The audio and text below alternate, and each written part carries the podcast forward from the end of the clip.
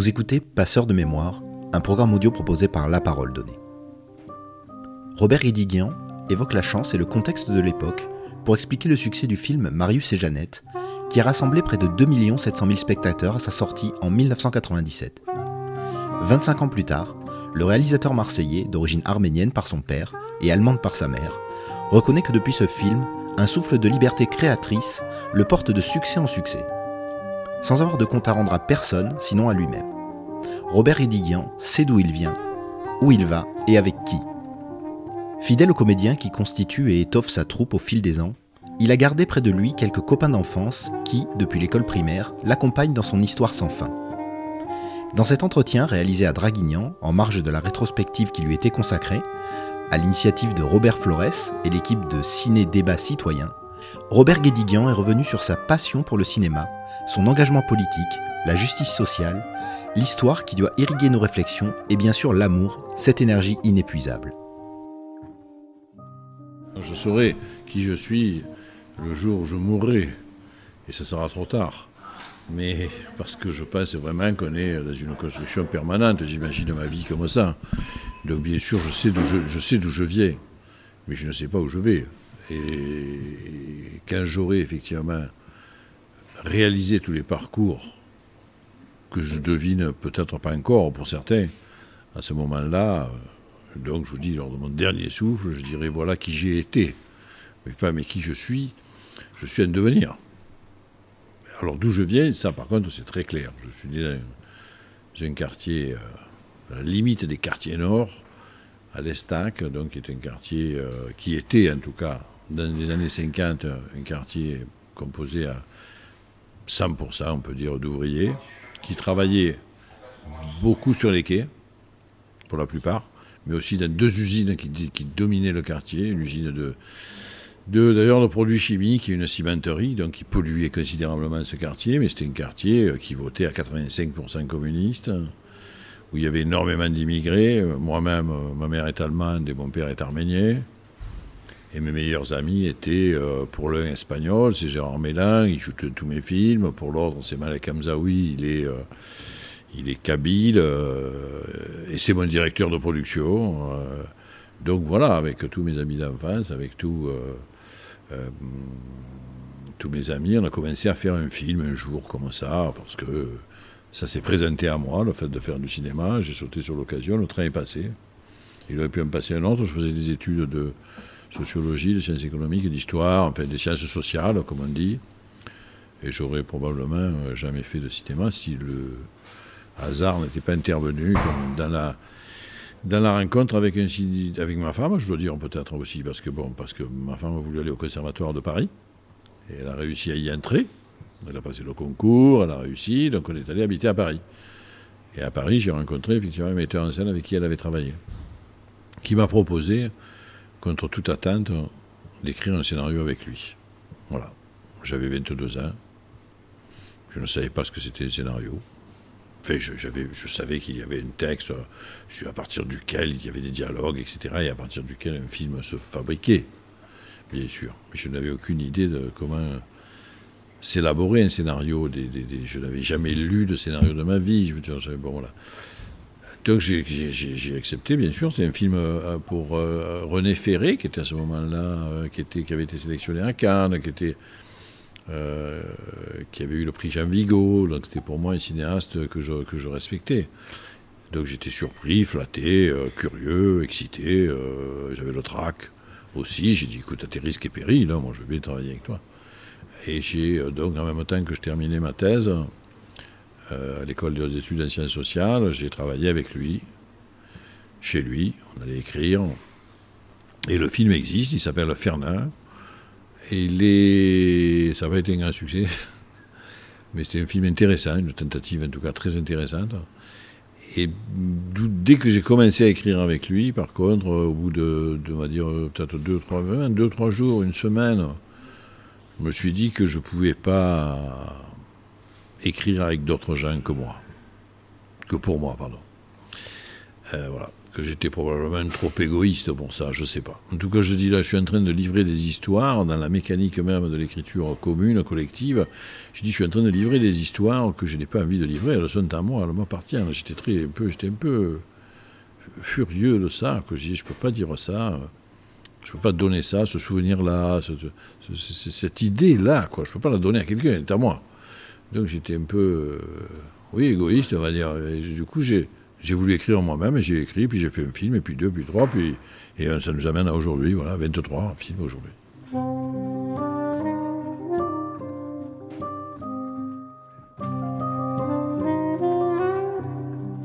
J'ai écrit qu'un seul scénario avec quelqu'un d'autre. Je n'ai jamais plus écrit avec quelqu'un.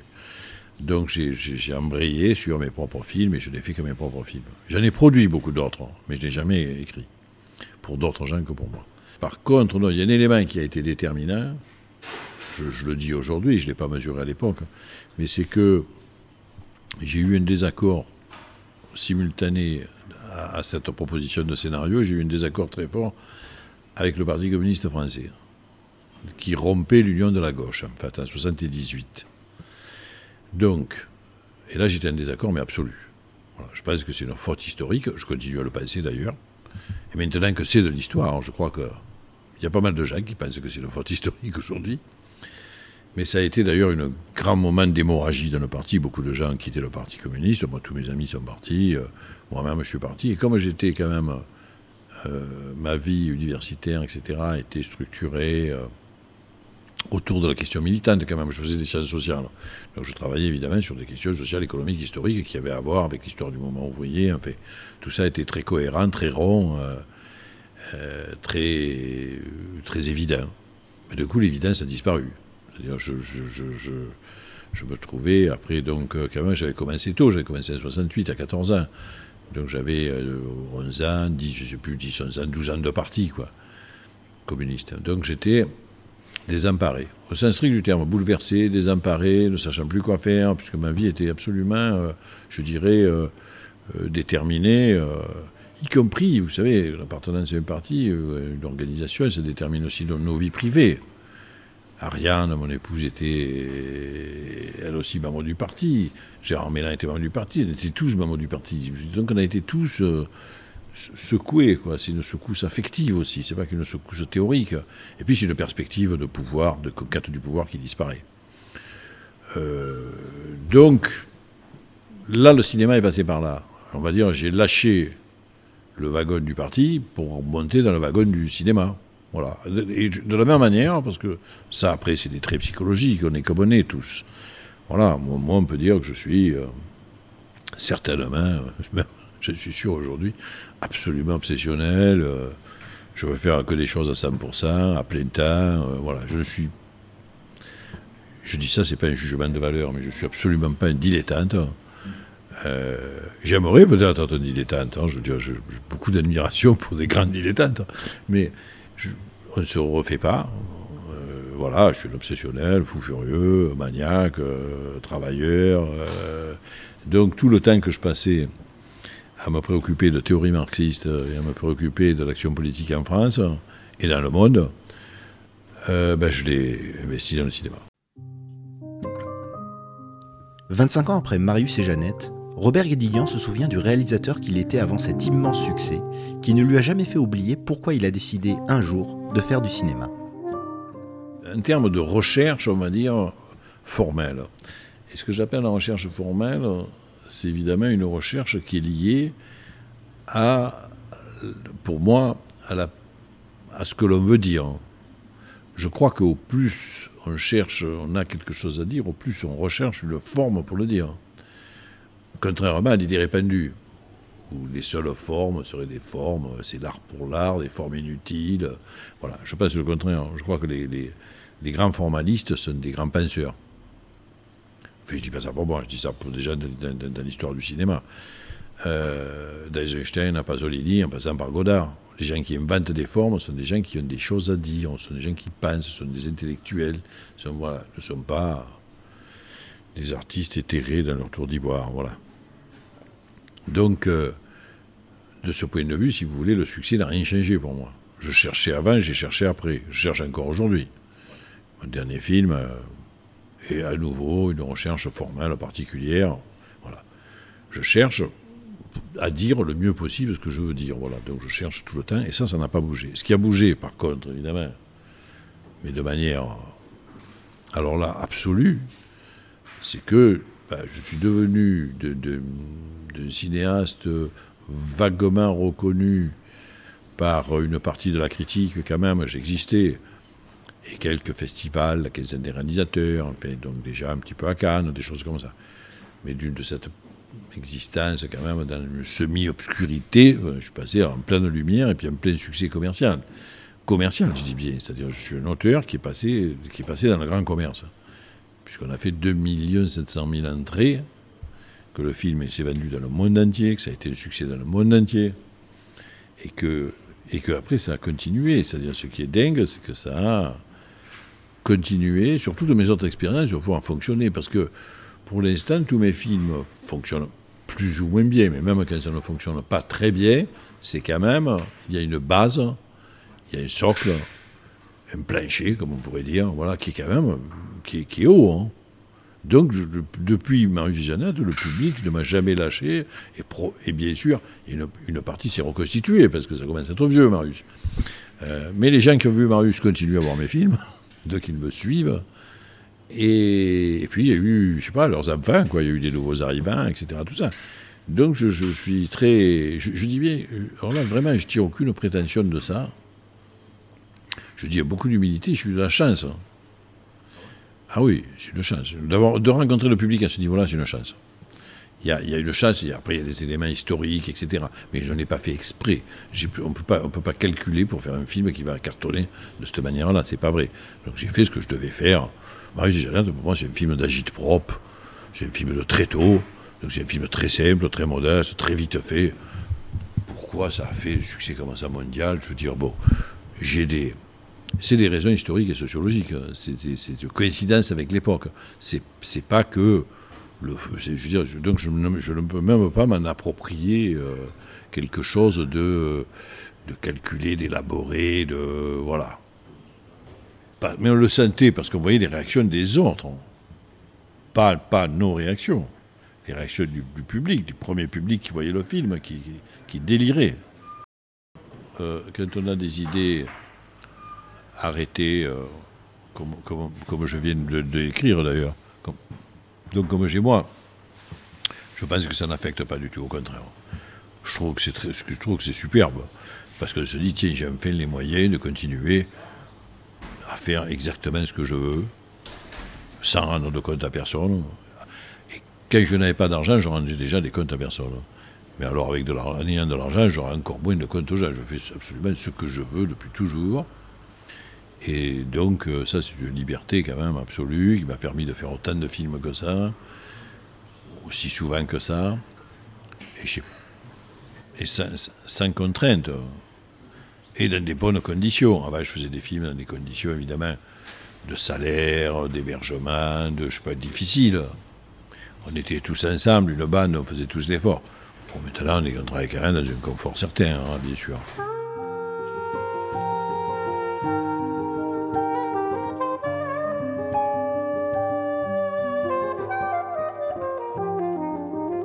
Je ne conçois pas de travailler avec des gens avec lesquels je serais par exemple en désaccord.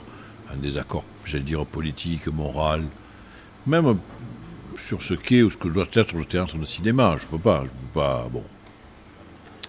Même s'il y a des gens que, que, j'aime beaucoup, par ailleurs, j'aime leur talent, etc. Mais éventuellement, si je n'aime pas ce qu'ils pensent, je ne peux pas travailler avec eux. Voilà.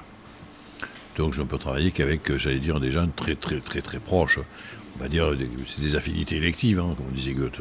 il faut que je travaille avec des gens dont je sais qu'ils pensent la même chose que moi. Même s'ils ont aujourd'hui parfois 30 ans ou 40 ans de moins que moi, j'ai une conception de, ce métier-là et de la nécessité de, de, faire un cinéma concerné, engagé, de certains rapports au public, d'un certain respect dans le travail, d'un certain respect des autres, des gens avec qui on travaille. Voilà.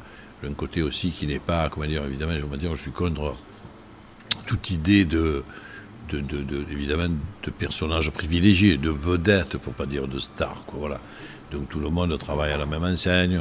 Bon, on partage, on mange ensemble. Bien sûr que je refuserai toujours tous ces rites du cinéma. Il ne va pas y avoir une cantine pour les acteurs, une cantine pour les ouvriers, de, euh, euh, électro pour les techniciens, bien entendu.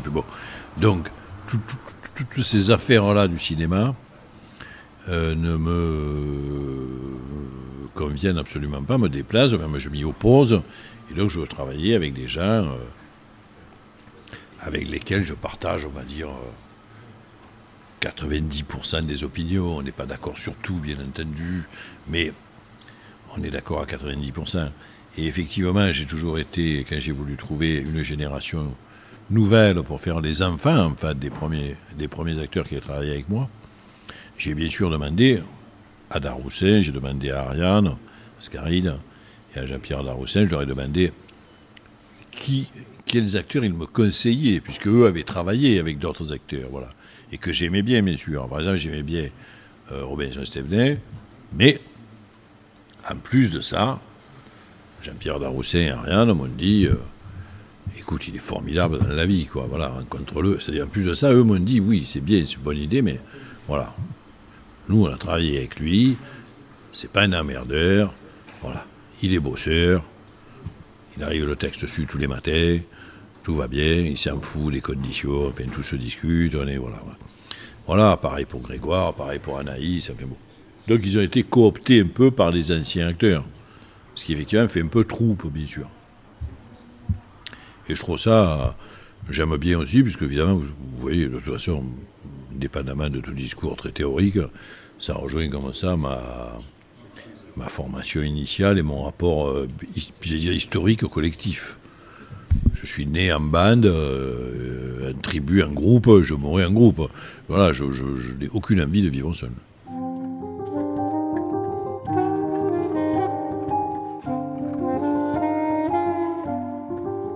Parfois, je me dis, tiens, j'ai bien envie qu'il soit là. Donc, donc je, je vais quand même. Euh, donc, ça peut modifier l'histoire. Parce que je peux me dire, tiens, mais si je mets pas un fils au personnage que va jouer Gérard Mélin probablement, euh, je ne vais pas embaucher Robinson alors euh, pour le film. Et ça me gêne. Donc je vais éventuellement inventer un personnage de fils et donc le développer. Alors que si j'avais pas l'acteur, peut-être qu'il n'aurait pas de fils. Voilà, Gérard Mélin. Mais là, par exemple, je, je, suis en train d'écrire un truc, je ne sais pas si, je sais pas ce que va faire, ce que fera Gérard ou ce que fera Jean-Pierre. Enfin, j'ai deux personnages masculins de cet âge-là, je ne sais pas lequel fera l'un, lequel fera l'autre. Euh, je vais voir au fur et à mesure de l'écriture. C'est-à-dire que j'écris pas pour ce que je sais qu'ils savent faire. J'écris pour euh, des personnages de cet âge-là, mais en me disant qu'ils savent tout faire, qu'ils peuvent tout faire, qu'ils peuvent tout jouer.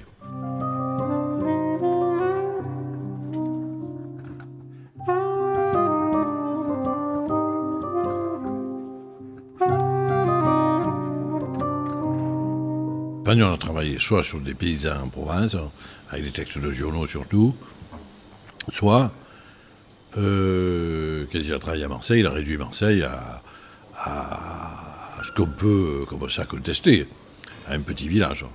Bon, la trilogie, c'est euh, trois boutiquiers sur, sur une place. Bon, à ce moment-là, Marseille était ouverte sur le monde comme jamais, plus qu'aujourd'hui d'ailleurs. Donc c'est tout à fait faux, historiquement, ça il y a juste cette idée de Pierre Freinet qui veut partir découvrir le monde, bien sûr.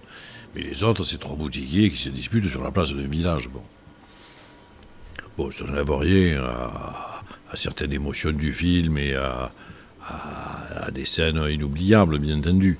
Mais historiquement et sociologiquement, c'est un très très faux. Voilà. Et c'est quand même bourgeois, petit bourgeois, quoi. Hein bon. Voilà on va dire que je suis vraiment beaucoup plus à gauche que Pagnol. Euh, on peut le dire comme ça. C'est bon. Voilà. Après, bien sûr qu'il y a des choses euh, qu'on peut rapprocher un peu. Ouais, la troupe, euh, une certaine forme de, d'humour, même en pleine tragédie. Bon, il y a quelque chose de. Mais, mais bon, c'est pas typiquement marseillais ou c'est pas typiquement de l'ordre de Pagnol pour moi. Les, les, les, Italiens sont comme ça aussi, fait le cinéma italien comme ça aussi.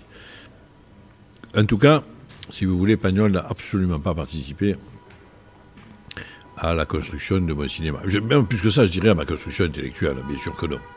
Bien sûr que non. je, j'aimais évidemment à 15 ans, 16 ans, 17 ans, j'aimais beaucoup plus Pasolini que Pagnol. Voilà, ça va de soi. Euh, bon. Après, je ne suis pas non plus. Euh, j'ai jamais été dogmatique et fermé. Je vois bien ce qui fait que Pagnol a fait le tour du monde. Euh, c'est le plus grand succès de l'auteur français dans le monde, Pagnol. Non? Euh, la femme du boulanger, c'est resté un an et demi à New York à l'affiche. Et je, vois pourquoi, bien sûr. Se dégage quand même une humanité, une force des personnages, une. Bon.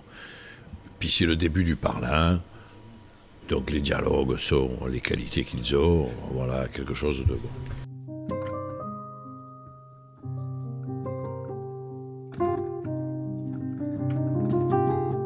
Classe ouvrière dans tous les pays occidentaux a disparu mais a disparu de, fait aussi statistiquement, sociologiquement. C'est-à-dire que les ouvriers aujourd'hui de l'Occident, ils sont euh, au Pakistan.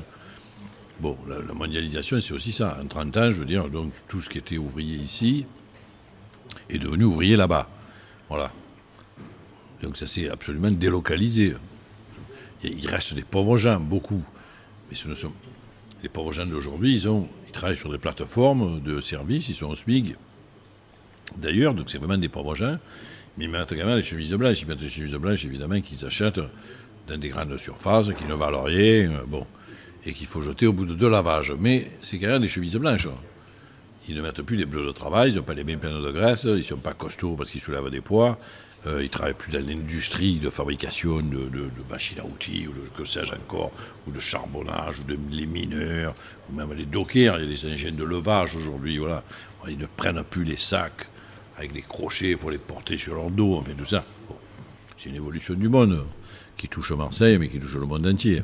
Marius, oui, parce que Marius, par exemple, Marius, c'est un personnage, je trouve, qui a, il a du Marseillais dans ses caractéristiques. C'est-à-dire que c'est un filou.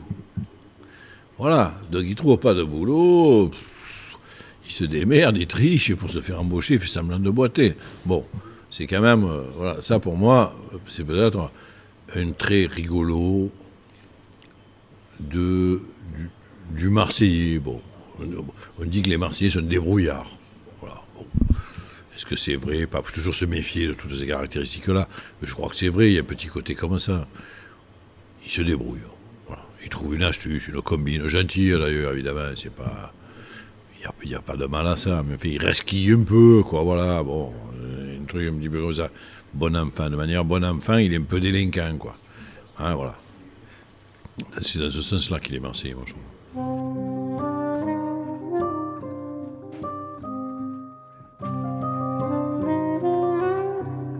Le cinéma ne fonctionne que sur la recette, en fait, voilà. Fait la recette, les recettes. Pas une recette de fabrication, les recettes, les entrées, quoi. Sonnante et trébuchante. Donc, tant que un auteur fait du succès, a du succès, il est financé. Quoi qu'il dise, quoi qu'il fasse, il peut dire des choses euh, tout à fait euh, contraires au régime établi, euh, dans nos pays, dans les démocraties, ce qu'on appelle les démocraties occidentales, dans nos pays en tout cas. Il n'y a aucune censure de l'ordre des idées. La seule censure, c'est de ne pas avoir de succès. Voilà. Si on n'a pas de succès, on est à la rue, voilà, bon. Après, on fait ce qu'on veut. Moi, j'ai aucun problème pour faire tous mes films. Mais parce qu'on ne me juge pas sur les contenus. On dit le film d'entrée, le film, le film d'avant, il a fait ça, l'avant-dernier, il avait fait ça, l'avant-avant-dernier, il avait fait ça. Oh, ça va, quoi. On va investir, on va rentrer dans notre argent, quoi, grosso modo. Ou rentrer dans notre argent, ou peut-être même en gagner. Et dans ce cas-là, on fait des films. Mais, c'est vrai que la, la, il, n'y a pas au sens strict du terme de censure en France. Ken Loche tourne autant qu'il veut. Moretti tourne autant qu'il veut. Coris Maki tourne autant qu'il veut. Moi, je tourne autant que je veux. Les Ardennes tournent autant qu'ils veulent. Il n'y a aucun souci avec ça. Parce que notre cinéma est rentable. C'est tout. L'Arménie est un héritage transmis à Robert Guédiguian par ses aïeux. Aujourd'hui, le réalisateur marseillais s'est engagé avec d'autres personnalités de la diaspora arménienne dans une campagne de collecte de fonds pour éviter que l'Arménie sombre dans l'oubli et disparaisse. Aider l'Arménie aujourd'hui, c'est effectivement, il faut deux choses en fait. Il faut rendre de plus en plus public, public l'agression, en fait. C'est-à-dire c'est un tout petit pays qui est effectivement agressé, comme l'Ukraine est agressée par, par la Russie, l'Arménie est agressée par l'Azerbaïdjan. Mais comme effectivement l'Arménie, parce que l'Arménie est un petit pays sans ressources, un confetti en fait sur l'histoire, sur, le globe, n'a pas de ressources naturelles, etc., n'est pas le grenier à blé, je veux dire, bon. Qu'est l'Ukraine, évidemment, elle est beaucoup moins défendue. Mais il faudrait tout simplement, je dirais ça, il faudrait défendre l'intégrité territoriale de l'Arménie comme on défend l'intégrité territoriale de l'Ukraine. C'est exactement le même problème. Voilà. Donc c'est ça qu'il faudrait faire. Il faudrait que tout le monde en ait conscience et fasse pression donc sur nos élus, sur euh, bien sûr euh, ce que je sais pas. Nous on a par exemple, moi j'ai fait une grande une grande campagne pour essayer de faire en sorte que toutes les mairies de France mettent le drapeau arménien aussi, euh, pas que le drapeau ukrainien, voilà. Et on l'a obtenu, beaucoup de mairies l'ont fait, Marseille bien sûr, mais d'autres mairies l'ont fait. Et l'autre aspect, c'est de dire, c'est un pays qui est tellement pauvre qu'il faut absolument abonder financièrement le, budget de ce pays-là. Voilà. Donc tous les jeunes dans la diaspora qui ont envie que l'espèce arménienne, comme je dis, continue à exister, ne disparaisse pas, il faut que tous ces gens-là, donc tous les Arméniens du monde, ou que des origines arméniennes, j'allais dire, paient l'impôt un impôt volontaire, un impôt choisi par soi-même à la mesure de ses moyens. Et c'est pour ça qu'on a lancé cette campagne de dire à tous les Arméniens du monde, donnez 10 euros par mois au minimum. Si vous pouvez donner 50, 100, 500, ce que vous voulez, bien entendu.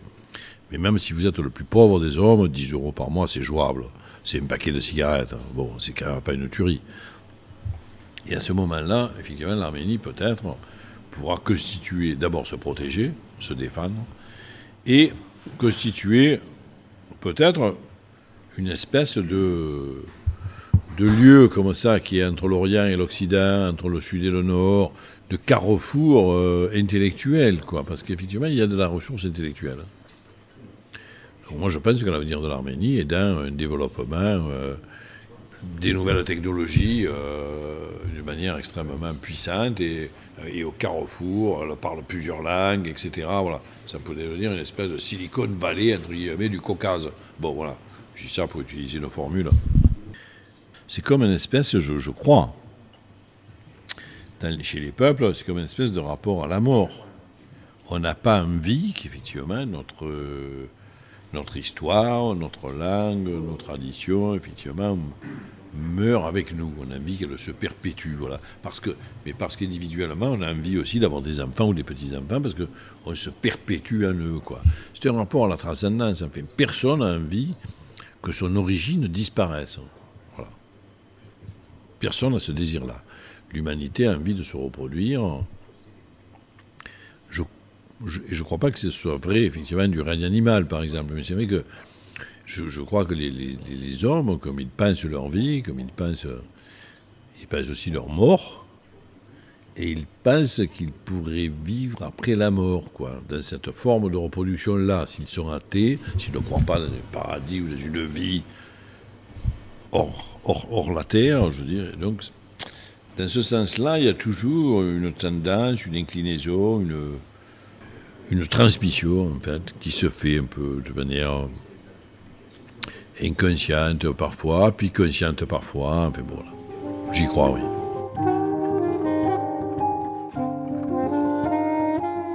Merci d'avoir écouté cet épisode de La Parole Donnée.